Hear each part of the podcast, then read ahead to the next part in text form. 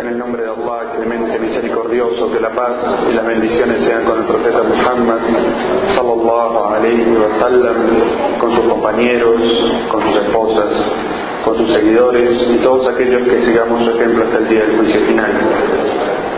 Quiero Allah concedernos a todos el conocimiento certero y poder obrar en nuestra vida acorde a él. Continuamos con la explicación del libro de doctrina Al-Sunnah wal Jama'a o la creencia, la doctrina de la gente de la Sunna. Comenzamos con el capítulo quinto, que es la creencia en los profetas. Dice el autor, creemos que Allah, el Altísimo, envió a sus seres creados profetas y mensajeros. Dice en el Sagrado Corán, a estos mensajeros enviamos como albriciadores y amonestadores, para que los hombres no tuvieran argumento alguno ante Allah luego que se les presentasen. Allah es el poderoso, el sabio. En esta ley Allah establece que Allah envió a los pueblos mensajeros.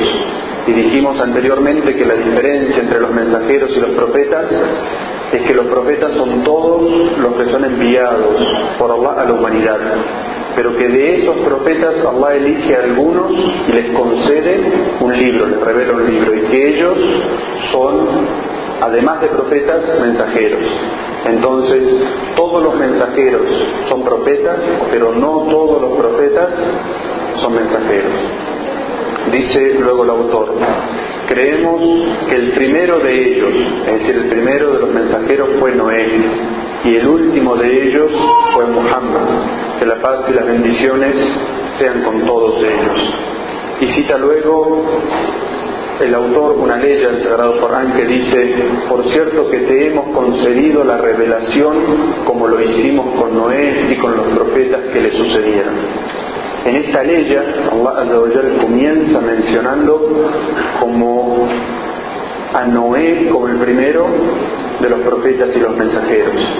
Y uno podría preguntarse, ¿acaso no fue Adán el primero de los profetas y de los mensajeros? Los sabios responden a esto que Adán fue un profeta, pero un profeta con, una, con un mensaje especial para su familia. Él fue el primer ser creado. Entonces el mensaje que él trajo no era para toda la humanidad, sino que era específicamente para su familia. El primero de los mensajeros y profetas para un pueblo fue Noé. Y por eso Allah lo menciona así de esta manera. Y encontramos en la sunna del profeta Muhammad sallallahu alaihi wasallam cuando un hadith que habla sobre la dificultad del día del juicio, cuando las personas sean resucitadas. Las personas van a buscar entre los profetas intercesores, para que estos intercesores pidan a Allah que comience el juicio. Entonces en ese hadith se menciona que la gente va a recurrir al primero de los profetas, Noé. Es decir, que el profeta sallallahu alaihi wasallam en ese hadith nos informa que el primero de los profetas para la humanidad fue Noé. Luego dice Allah en el Sagrado Corán, Muhammad no es el padre de ninguno de, de vuestros hombres, sino el mensajero de Allah y el sello de los profetas.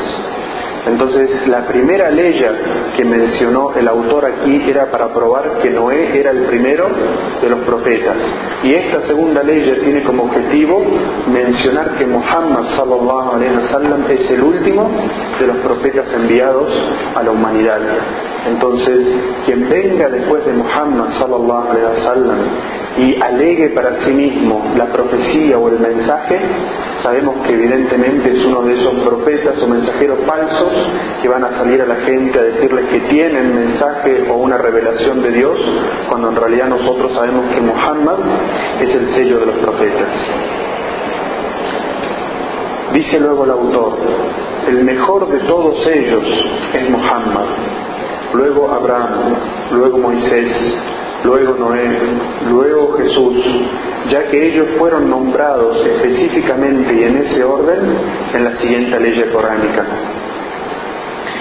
Dice Allah celebramos una alianza con todos los profetas, la misma que celebramos contigo, oh Muhammad, con Noé, con Abraham, con Moisés y Jesús, hijo de María, y tomamos de ellos un compromiso firme es decir, el compromiso de recibir el mensaje y transmitirlo a la gente.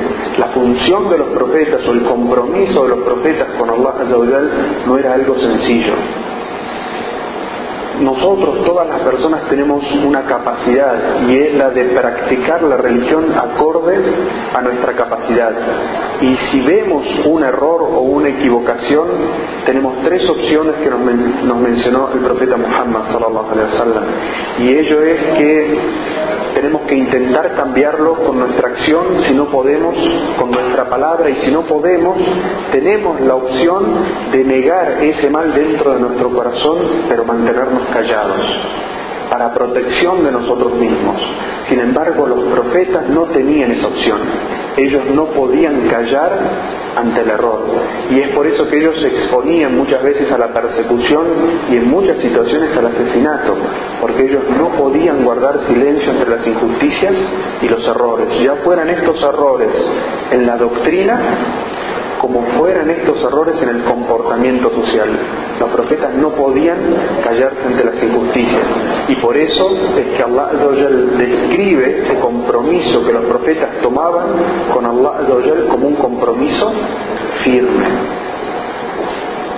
Dice luego el autor, hablando sobre la creencia de los Sunnah wal respecto a los profetas, creemos que la última legislación revelada a Muhammad sallallahu alaihi wasallam encierra la sabiduría de todas las revelaciones previas, ya que Allah dijo en el Sagrado Corán, dispusimos para vosotros la misma religión monoteísta que le habíamos encomendado a Noé y que te revelamos a ti en el Corán y que le encomendamos a Abraham Moisés y Jesús para que seáis firmes en la práctica de la religión y no os dividáis en ella. El autor aquí nos está diciendo que esta última revelación, la que no tiene un carácter temporal hasta la llegada de otro profeta, sino que tiene un carácter ilimitado desde la llegada de Muhammad sallallahu alaihi wasallam y hasta el final de los días, esta legislación islámica encierra la sabiduría y el mismo mensaje del monoteísmo que tenían todos los mensajes anteriores. Es decir, que no hay nada del bien que haya sido mencionado en las escrituras anteriores que no esté contenido en el Sagrado Corán. El Sagrado Corán condensa y resume la sabiduría del mensaje de todos los profetas anteriores. Dice luego el autor, creemos que todos los profetas y mensajeros son seres creados, que carecen de los atributos de la divinidad, ya que Allah el Altísimo dijo sobre Noé, el primero de los profetas, no os digo que poseo los tesoros de Allah, ni conozco lo oculto, ni os digo ser un ángel.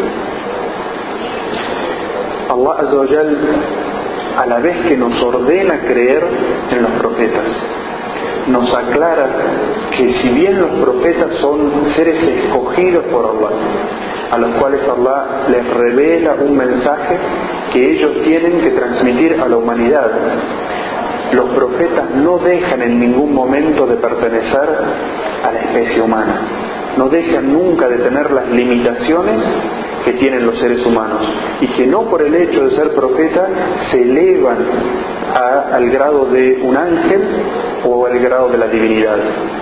Y por eso, en, esta primera ley, hablando Noé dice a su pueblo, no les digo que poseo los tesoros de Allah. Es decir, yo soy un profeta que transmito el mensaje de Allah. Sin embargo, yo no tengo poder sobre los tesoros de Allah. Es decir, para dar y conceder el sustento. Es decir, que quien quiera el sustento no debe pedirlo y solicitarlo en sus súplicas al profeta, porque el que tiene las llaves de los tesoros de Allah es Allah únicamente. Y dice también, ni conozco lo oculto. Es decir, no se le puede pedir al profeta información sobre aquello que solamente Allah conoce, porque los profetas saben aquello que Allah les revela, pero hasta ahí llega su conocimiento.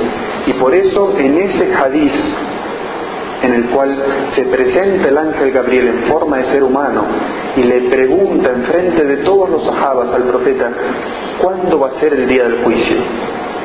¿Qué día, qué hora, en qué momento va a ser el día del juicio? La respuesta de Muhammad sallallahu alaihi wasallam fue, no sabe el preguntado más de lo que sabe quien pregunta. Es decir, ese conocimiento se encuentra solamente en el conocimiento de Allah, en el conocimiento del oculto. Es decir, el profeta no tiene conocimiento del oculto excepto aquellas cosas que Allah le revela. Y dice por último, ni os digo ser un ángel, es decir, un ser con más perfección en muchos aspectos que un ser humano. Es decir, que el profeta no es de otra especie ni tiene las características que tienen los ángeles, sino que es simplemente un ser humano. Allah, continúa diciendo el autor, Allah el Altísimo ordenó a Muhammad, el último de los profetas, que diga, diles, es decir, Allah le ordena al profeta Muhammad que diga a su gente, ya sea aquellos que son seguidores de él o aquellos que son detractores de él, no os digo que poseo los tesoros de Allah, ni conozco lo oculto, ni tampoco, ni tampoco os digo ser un ángel, solo sigo lo que se me ha revelado. Es decir, el mismo mensaje que Allah le dijo al profeta Noé que dijera a su pueblo, Allah le exige al profeta Muhammad que lo diga también a su pueblo. Y esto es para demostrar cómo es la creencia de al Sunnah o el Yamal, que nosotros no hacemos diferencia entre Muhammad y el resto de los profetas. Creemos que todos ellos son enviados por Allah y no hacemos diferencia entre ellos. Simplemente Muhammad sallallahu alaihi wasallam es el último de los profetas y de los mensajeros, aquel que le fue encomendado la más difícil de las misiones y la más completa de las misiones. Pero eso no lo eleva a Muhammad sallallahu alaihi wasallam por encima del rango que Allah le dio, que es el de ser un siervo y mensajero al igual que el resto de los profetas. Y dice Muhammad, lo que yo estoy diciendo no es algo que viene de mí. Esta sabiduría que yo transmito no es algo que viene de mí, solo sigo lo que se me ha revelado. Es decir, yo no soy el, eje principal de este mensaje, sino yo estoy transmitiendo aquello que me es revelado. Y Allah también le pidió al profeta sallallahu alaihi wasallam que dijera, di, oh Muhammad, no poseo ningún poder para beneficiarme ni perjudicarme a mí mismo, salvo lo que Allah quiera. Si tuviera conocimiento del oculto, entonces tendría abundantes bienes y no me hubiera cansado ningún mal. Yo solo soy un amonestador y albriciador para quienes creen en mi profecía. En esta ley Allah le pide al profeta Muhammad sallallahu alaihi wasallam que evidencie su situación como ser humano y siervo y mensajero de Allah a las personas, para que no crean que por el hecho de que él recibe la revelación y que fue escogido por Allah para esa misión, está por encima del resto de las personas. Y Muhammad le dice, transmitiendo la revelación del Corán, no, no poseo ni siquiera el poder para beneficiarme a mí mismo o perjudicarme a mí Es decir, estoy bajo la voluntad y el dominio de Allah al igual que ustedes. Y dice, si yo tuviera el conocimiento del oculto, es decir, no lo tengo, si yo tuviera el conocimiento del oculto, tendría abundantes bienes porque sabría qué es lo que viene en el futuro pero no tengo ese conocimiento. Y si tuviera el conocimiento del oculto, es decir, si supiera qué es lo que va a venir en el futuro, no me hubiera alcanzado ningún mal porque hubiera podido evitarlos todos. Pero el profeta sallallahu alaihi wasallam era una persona que le pasaba lo mismo que nos pasaba a nosotros. Sufría enfermedades, sufría hambre, sufría el ataque de las personas, es decir, lo mismo que nos atinge a nosotros como seres humanos, le sucedía al profeta Muhammad sallallahu. Y Allah le ordena decir, yo solo soy un amonestador y albriciador. Es decir, mi misión como ser humano es que yo solamente por la revelación de Allah los puedo amonestar. Es decir, les puedo decir aquello malo que va a suceder a quienes no sigan el mensaje del monoteísmo ni sigan la legislación que Allah ha descendido. Y soy una albriciador, es decir, aquel que da buenas nuevas a aquellos que siguen el mensaje del monoteísmo y adoran a Allah como Él ordenó. Pero ¿para quién sirvo como amonestador y albriciador? Solamente para aquellos que creen en mi mensaje. Y Allah le dice al profeta Muhammad sallallahu alaihi wasallam, di oh Muhammad, por cierto que solo invoco a mi Señor y no le asocio ningún compartícipe. Diles, no tengo poder para dañaros ni guiaros, solo soy un siervo de Allah. En esta aleya, Allah le pide otra vez al profeta Muhammad sallallahu wasallam que aclare el límite de su poder, de la capacidad de él como ser humano, de la capacidad de él como profeta, y que le diga a la gente, por cierto que solo invoco, es decir, que solo adoro a mi Señor y no le asocio nada. Yo soy un monoteísta. Eso es lo que Allah le pide al profeta sallallahu alaihi wasallam que le transmita a la gente y que diga yo no tengo poder para dañaros yo no tengo poder sobre los cielos y la tierra para causarles perjuicio y tampoco para guiarlos. Es decir, mi voluntad, la voluntad de Muhammad sallallahu alaihi wasallam no sirve para guiar a la gente, no tiene el poder para guiar a la gente. Y Allah Azza wa les dice en otra ley en el Sagrado Corán,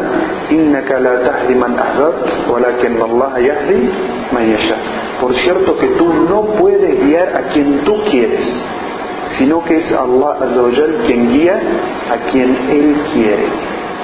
Es decir, Allah le aclara al profeta Muhammad que la voluntad de él de guiar a las personas se limita a la orientación pero él no puede hacer que las personas se guíen, que las personas crean.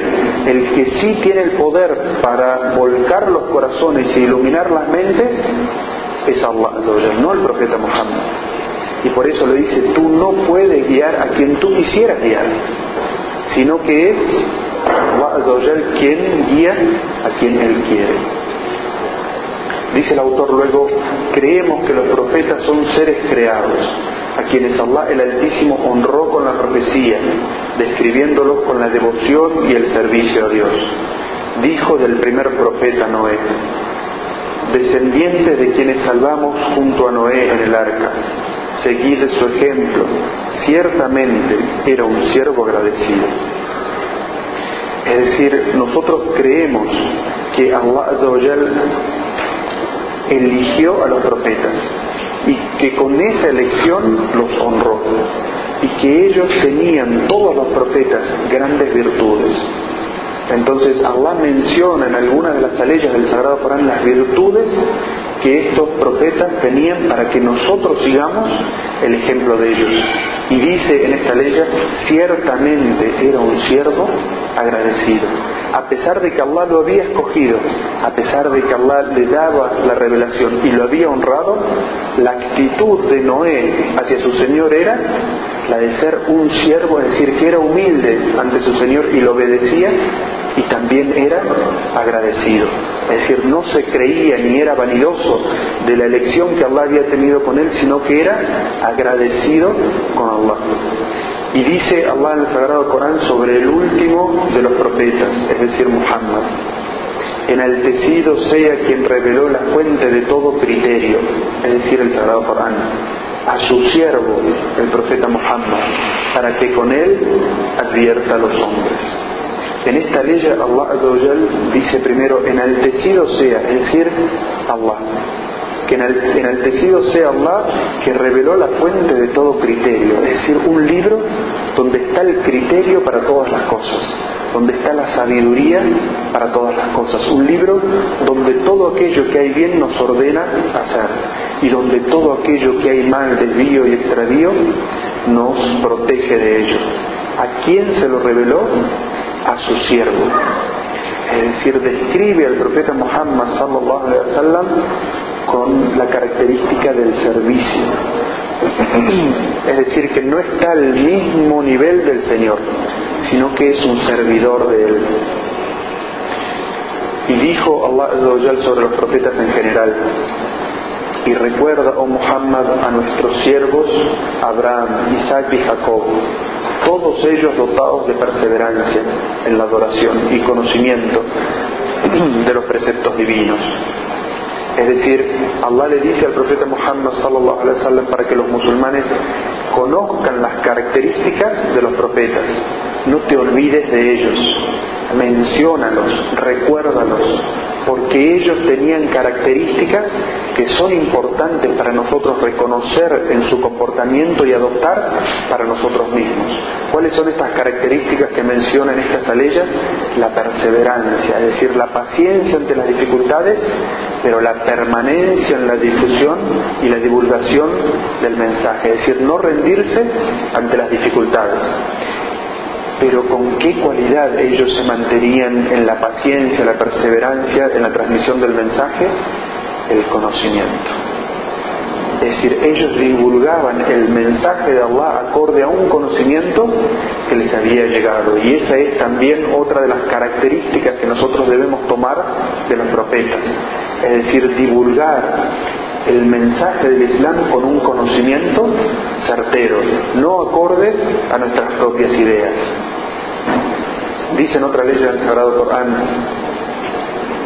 recuerda a nuestro siervo, el profeta David, quien fue dotado con una gran fuerza física y firmeza en la fe. Es decir, esta aleya recuerda otra característica de otros de los profetas, que era el profeta David, quien fue dotado con una gran fuerza o fortaleza. Es decir, que es algo que también el musulmán debe buscar. No por humilde el musulmán debe buscar estar en una situación de pobreza o de, o de debilidad social, sino que el musulmán debe buscar estar en la mejor de las situaciones, siempre en una situación de fortaleza para divulgar el mensaje del Islam. Y en otra ley dice, y por cierto que agraciamos a David con su hijo Salomón, quien fue un excelente siervo, pues volvía a nosotros en todos sus asuntos y se arrepentía con sinceridad. Aquí Allah Azzawajal menciona las características de otro profeta que es Suleimán, Salomón, quien Allah lo describe diciendo fue un excelente siervo. Es decir, fue un servidor de Allah con todas las letras. Él realmente servía a su Señor. ¿Y por qué Allah lo describe de esta manera? ¿Qué es lo que él hacía para que Allah lo describa como un excelente siervo? Pues volvía a nosotros en todos sus asuntos. Es decir, recurría a la sabiduría que Allah le había revelado para decidir todos sus asuntos. Y por eso se dice la justicia salomónica es decir, él volvía siempre a las enseñanzas de Allah para juzgar entre la gente y se arrepentía con sinceridad. Es decir, utilizar la legislación que Allah nos ha dado para decidir todos nuestros asuntos y ser arrepentido, sincero de aquellas cosas que hacemos equivocadas, esas son dos características que nos pueden transformar en un excelente siervo de Dios. Entonces, esto Allah lo menciona, como siempre menciona el ejemplo de los profetas, para que aprendamos de ellos. Dice también el autor, y dijo sobre Jesús el Hijo de María, Jesús es solo un siervo a quien agraciamos con la profecía y le enviamos como ejemplo a los hijos de Israel. Y Allah menciona esto en el Sagrado Corán por la exageración que tuvieron los cristianos en transformar a Jesús de un profeta a una divinidad. Y Allah aclara y dice, Jesús es solamente un siervo, es decir, quien está bajo nuestra orden, hace lo que le ordenamos, a quien agraciamos con la profecía, es decir, no es un ser humano común, sino que fue elegido por nosotros, es decir, por Allah, como profeta, pero es solamente un siervo. Dice luego el autor, creemos que Allah el Altísimo selló, es decir, terminó la profecía con Muhammad sallallahu alaihi wasallam, enviándolo a toda la humanidad. Es decir, algunos mensajes con algunos profetas que Allah había enviado, como el que acabamos de leer en la ley anterior, estaban enviados a algunos pueblos o etnias en particular, no eran mensajes universales. En cambio, Muhammad sallallahu alaihi wasallam, por ser su mensaje el último, es para toda la humanidad, para todas aquellas personas que quieran escuchar y seguir su mensaje, para todos ellos es el mensaje del Islam. Dice Allah Azza a Muhammad, di, es decir, le ordena al profeta Muhammad sallallahu alaihi wasallam transmitir estas palabras, oh hombre, oh gente, ciertamente soy el mensajero de Allah para todos vosotros. Es decir, Muhammad sallallahu alaihi wasallam es un profeta y mensajero para todas, para todos los seres humanos. Allah pertenece el reino de los cielos y la tierra. No hay más divinidad que Él. Él da la vida y da la muerte. Creed pues en Allah y en su mensajero y profeta y letrado, a quien cree en Allah y en sus palabras es decir, todos los libros revelados anteriormente, y seguidle, pues así os encaminaréis. Es decir, Allah le pide al profeta Muhammad que transmita el mensaje, que transmita el mensaje de que Él es un mensajero de Allah para toda la humanidad y que Allah es el que a quien pertenece el reino de los cielos y de la tierra, y no a Muhammad, que no hay otra divinidad más que Allah, quien da la vida y quien da la muerte, y que eso nos debe servir como conocimiento para seguir al mensajero que Allah nos ha enviado. Dice luego el autor, creemos que la última legislación revelada a Muhammad sallallahu alaihi wasallam es el Islam religión con la cual se complace Allah el Altísimo, que practiquen los seres humanos y creemos que Allah el Altísimo no acepta otra religión más que el Islam. Dice Allah en el Sagrado Corán, ciertamente para Allah la religión es el Islam. Y dice en otra ley, hoy os he perfeccionado vuestra religión, he completado mi gracia sobre vosotros y he dispuesto que el Islam sea vuestra religión. Y dice en otra ley, quien siga una religión diferente al Islam, es decir, el sometimiento y la entrega a Allah, no se le aceptará y en la otra vida se contará entre los perdedores. Es decir, nuestra creencia de Al-Sunnah al Yamá es que la última legislación que el profeta sallallahu alaihi wasallam transmitió a la humanidad, el mensaje en su conjunto de monoteísmo y leyes en el derecho y la legislación, ese mensaje es el que complace a Allah.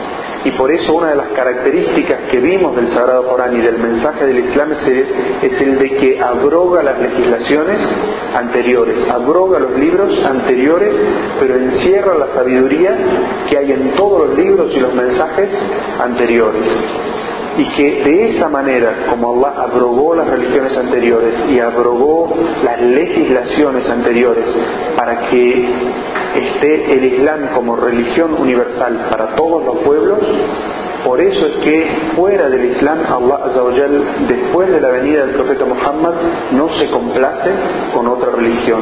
Es decir, no es válido adorar a Allah a través de otra religión y que Allah lo acepte el día del juicio. Era válido para todos aquellos que seguían a sus profetas seguir el mensaje de ellos hasta el advenimiento del profeta Muhammad sallallahu alaihi wasallam siempre que lo conozcan.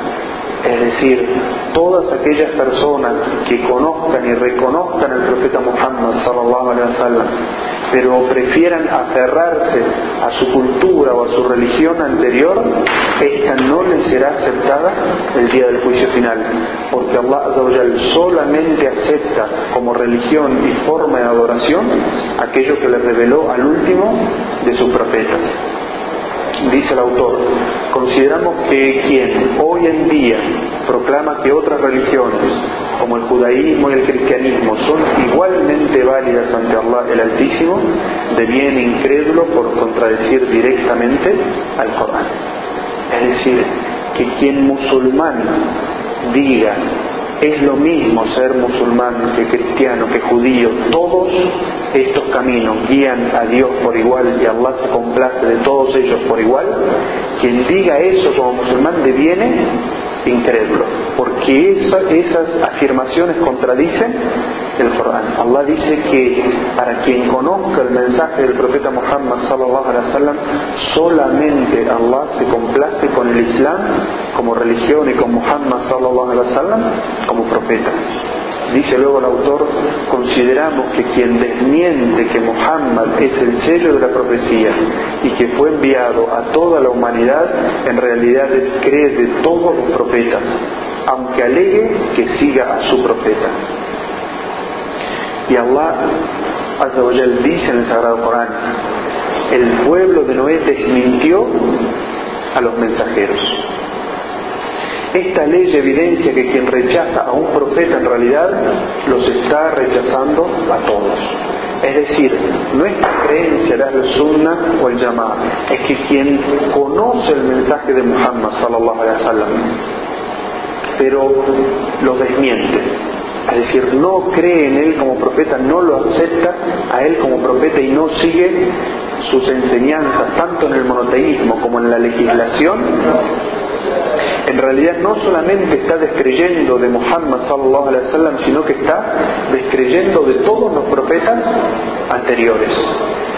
Y como prueba de esto, el autor cita una ley en la que Allah dice el pueblo de Noé desmintió a los mensajeros. Pero cuando uno estudia la historia de Noé, Noé fue el único profeta y mensajero enviado a su pueblo. Sin embargo, Allah no dice el pueblo de Noé desmintió a Noé o desmintió a su mensajero, sino que dice desmintió a los mensajeros. Porque quien niega el mensaje de uno de los profetas, en realidad desmiente el mensaje de todos ellos, porque todos los profetas trajeron el mismo mensaje.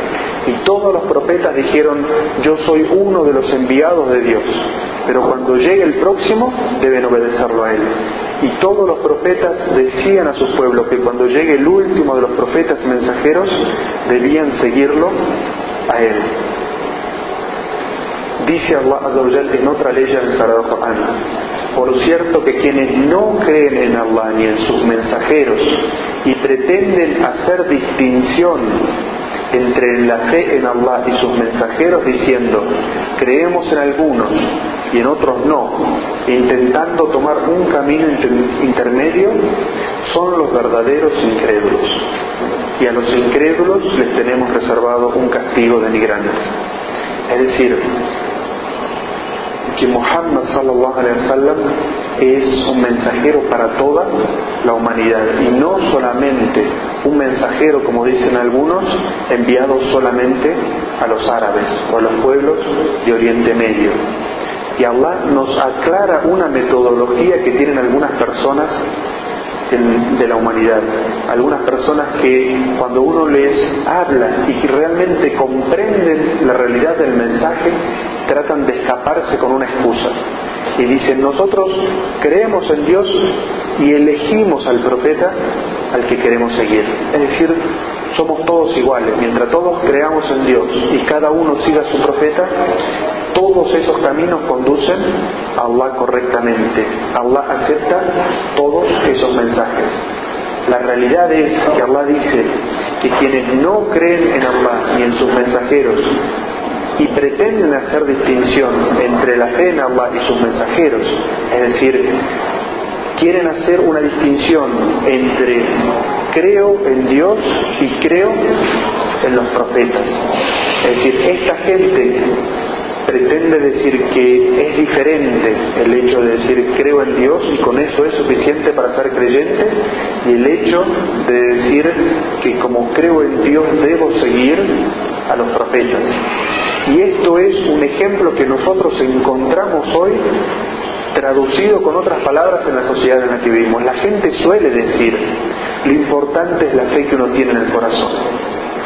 Lo importante no son las obras, lo importante no es la actitud, lo importante no es lo que se practica en la religión, sino que lo importante es la fe en el corazón.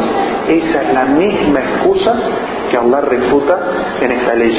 Lo importante no es la fe que se tiene en el corazón, sino cómo eso se traduce en el seguimiento del profeta.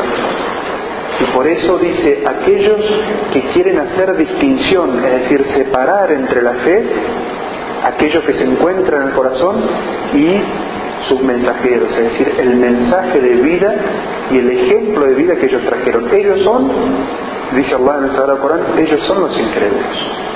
Es la gente que hace eso y dice yo soy musulmán de corazón, aunque haga otras, aunque me comporte completamente opuesto a lo que hace el Islam, no importa, yo no rezo, yo no ayuno, yo no hago la yo no creo que hoy en día haya que hacer esas cosas para ser musulmán. Es decir, gente que dice eso, en realidad nosotros sabemos que no son musulmanes en su corazón, porque están haciendo una diferencia entre la creencia en Allah y la creencia en la obligación de seguir al profeta.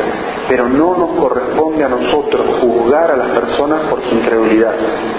Es decir, una persona que vemos que no reza o que no cumple cosas del Islam puede ser primero porque tenga una equivocación en su conocimiento, es decir, que no sepa que esas cosas que está dejando son obligatorias de hacer.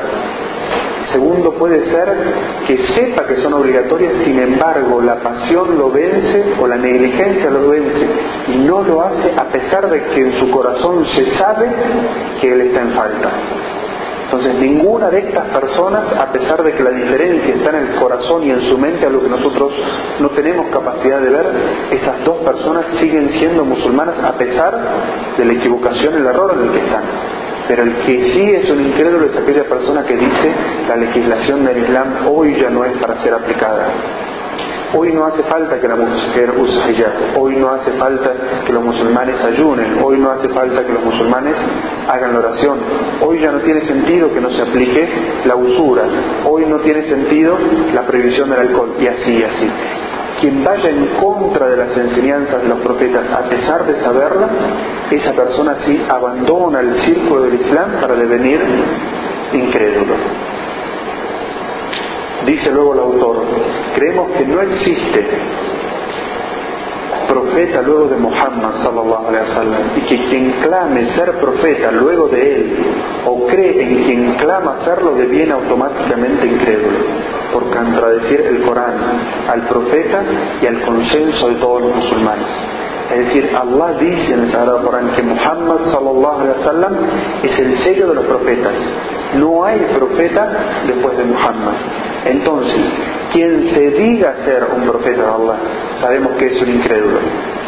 Y quien cree en quien dice ser un profeta después de Muhammad sallallahu alaihi wasallam deviene también incrédulo.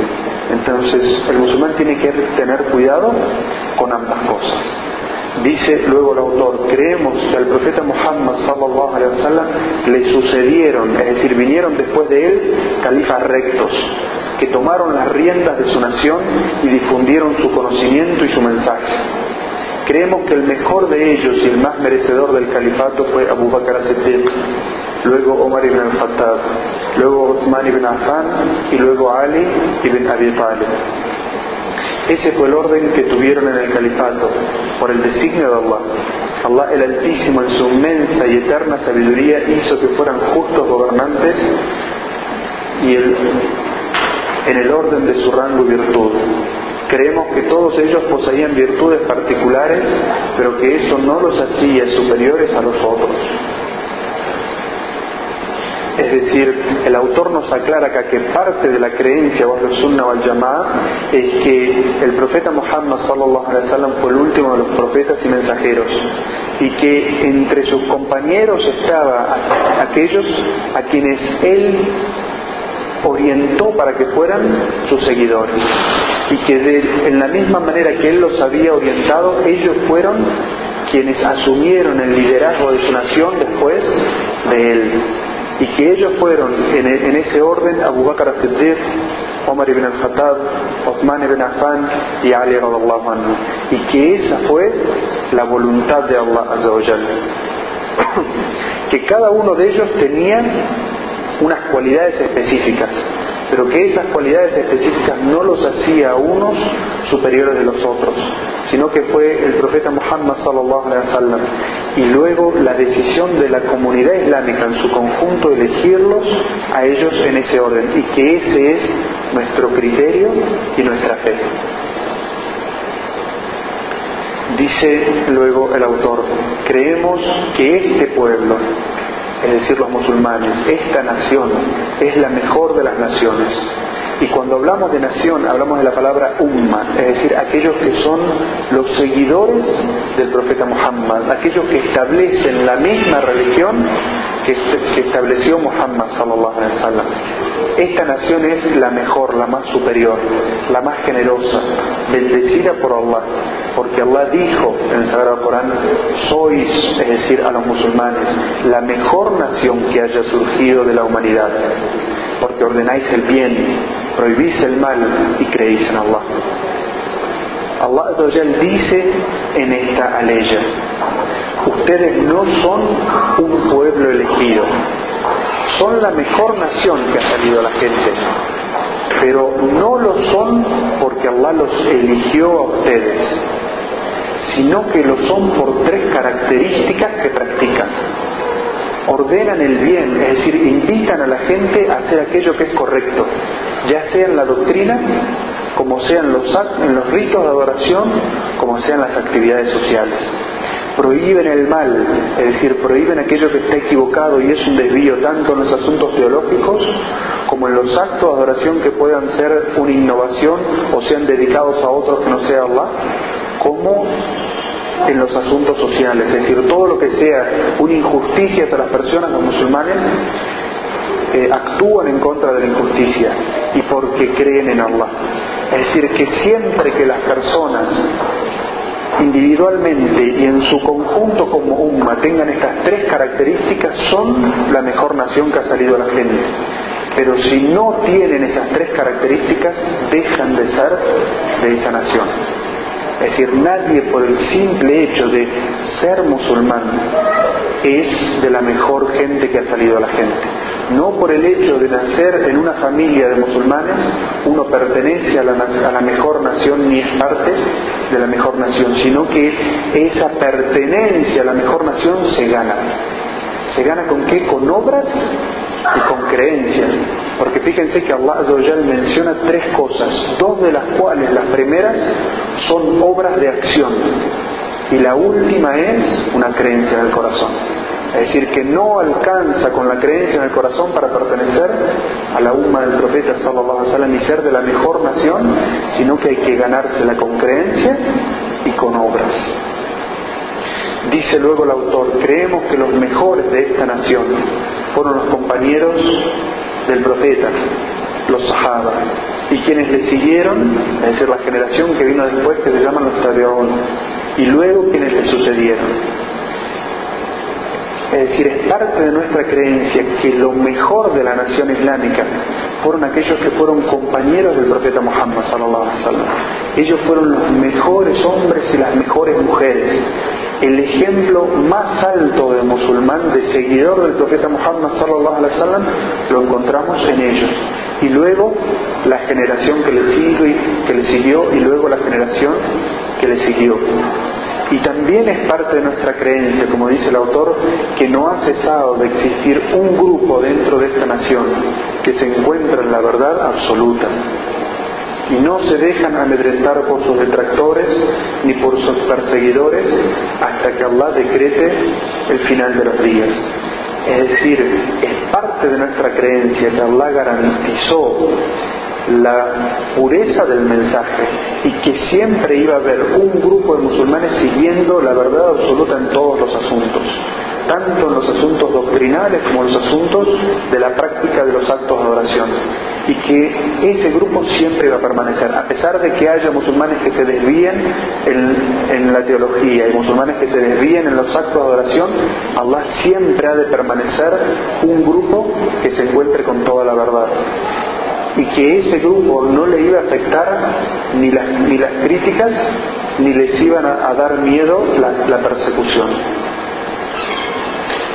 Dice, creemos que aquellos problemas que se sucedieron entre los compañeros del profeta Muhammad sallallahu alaihi wasallam y que Allah se complazca con todos los compañeros, tuvieron lugar porque cada grupo de ellos, sincero en su intención, tomó una decisión que consideraba correcta y que aquellos que estaban acertados tuvieron dos recompensas, una por esforzarse y otra por estar en lo cierto, y que aquellos que estaban equivocados tuvieron solo una recompensa y que su error fue perdonado. Es decir, es parte de nuestra creencia, la sunna o llamada, que algunos problemas que se suscitaron entre los compañeros del profeta Muhammad luego de su muerte, se corresponde a que ellos, cada uno en su mejor juicio, tomó una decisión y que aquellos que estaban en lo cierto tienen dos recompensas.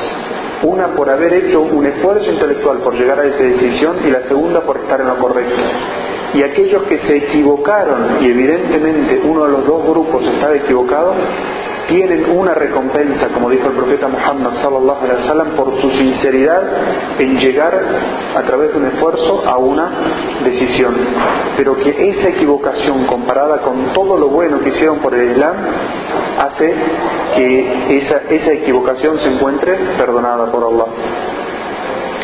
Dice el autor, consideramos que no es adecuado recordar sus errores, sino que lo correcto es recordar sus aciertos y virtudes para purificar nuestros corazones del rencor, ya que Allah dijo en el Sagrado Corán, no se equipararán quienes hayan aportado y combatido antes de la conquista, ellos tendrán un rango mayor que quienes hayan aportado y combatido después de la misma, pero a todos les ha prometido Allah una hermosa recompensa.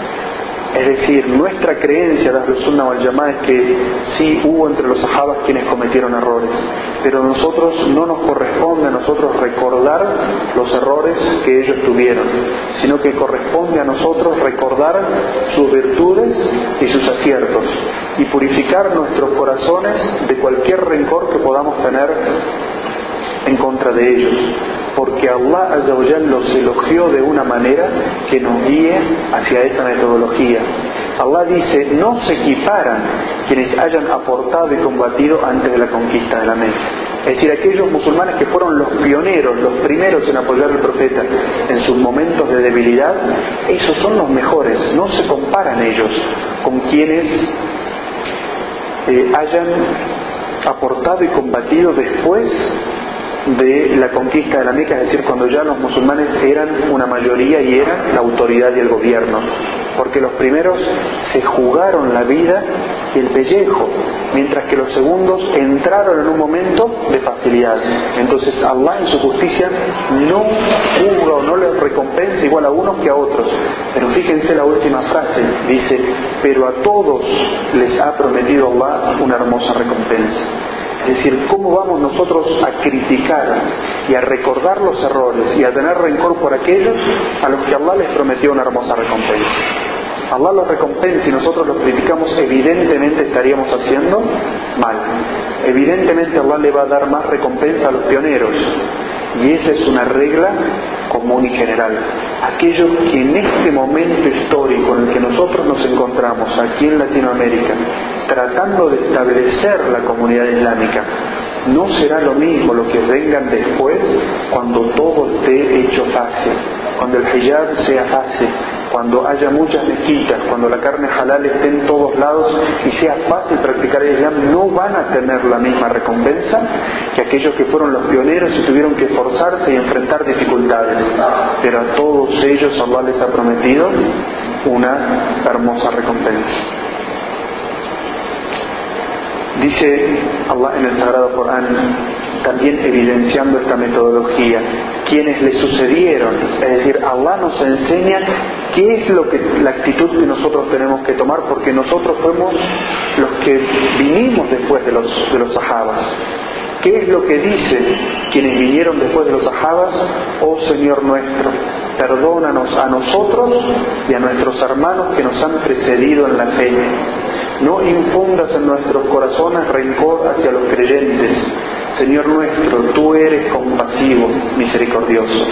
Es decir, Allah no nos guía a que citemos los errores y critiquemos aquellos sahabas que se puedan haber equivocado, sino que nos guía a que hagamos esta súplica para que Allah nos regale eso en nuestros corazones.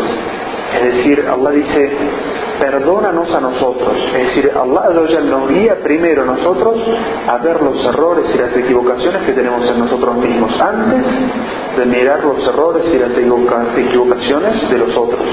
Entonces, oh Señor nuestro, perdónanos a nosotros y a nuestros hermanos que nos han precedido en la fe, es decir, aquellos de las generaciones anteriores. No infundas en nuestros corazones rencor hacia los creyentes es decir, Allah nos recuerda primero que nada que ellos son creyentes. Es decir, ¿cómo podemos guardar rencor y recordar sus equivocaciones cuando ellos son creyentes? ¿Cómo podemos tener eh, rencor en nuestros corazones por aquellos que creen en Allah? Y Allah nos está diciendo, es decir, Allah elogia a esos musulmanes describiéndolos nada más y nada menos que como creyentes.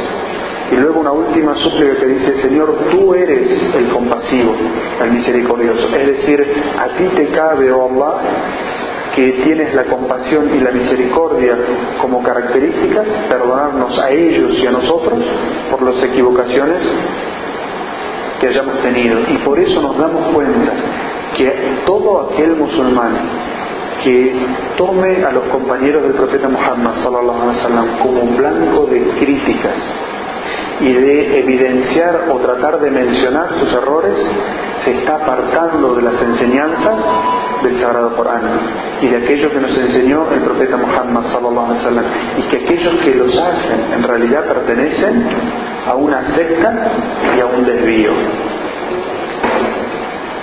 Así termina este capítulo quinto sobre las, la creencia en los profetas.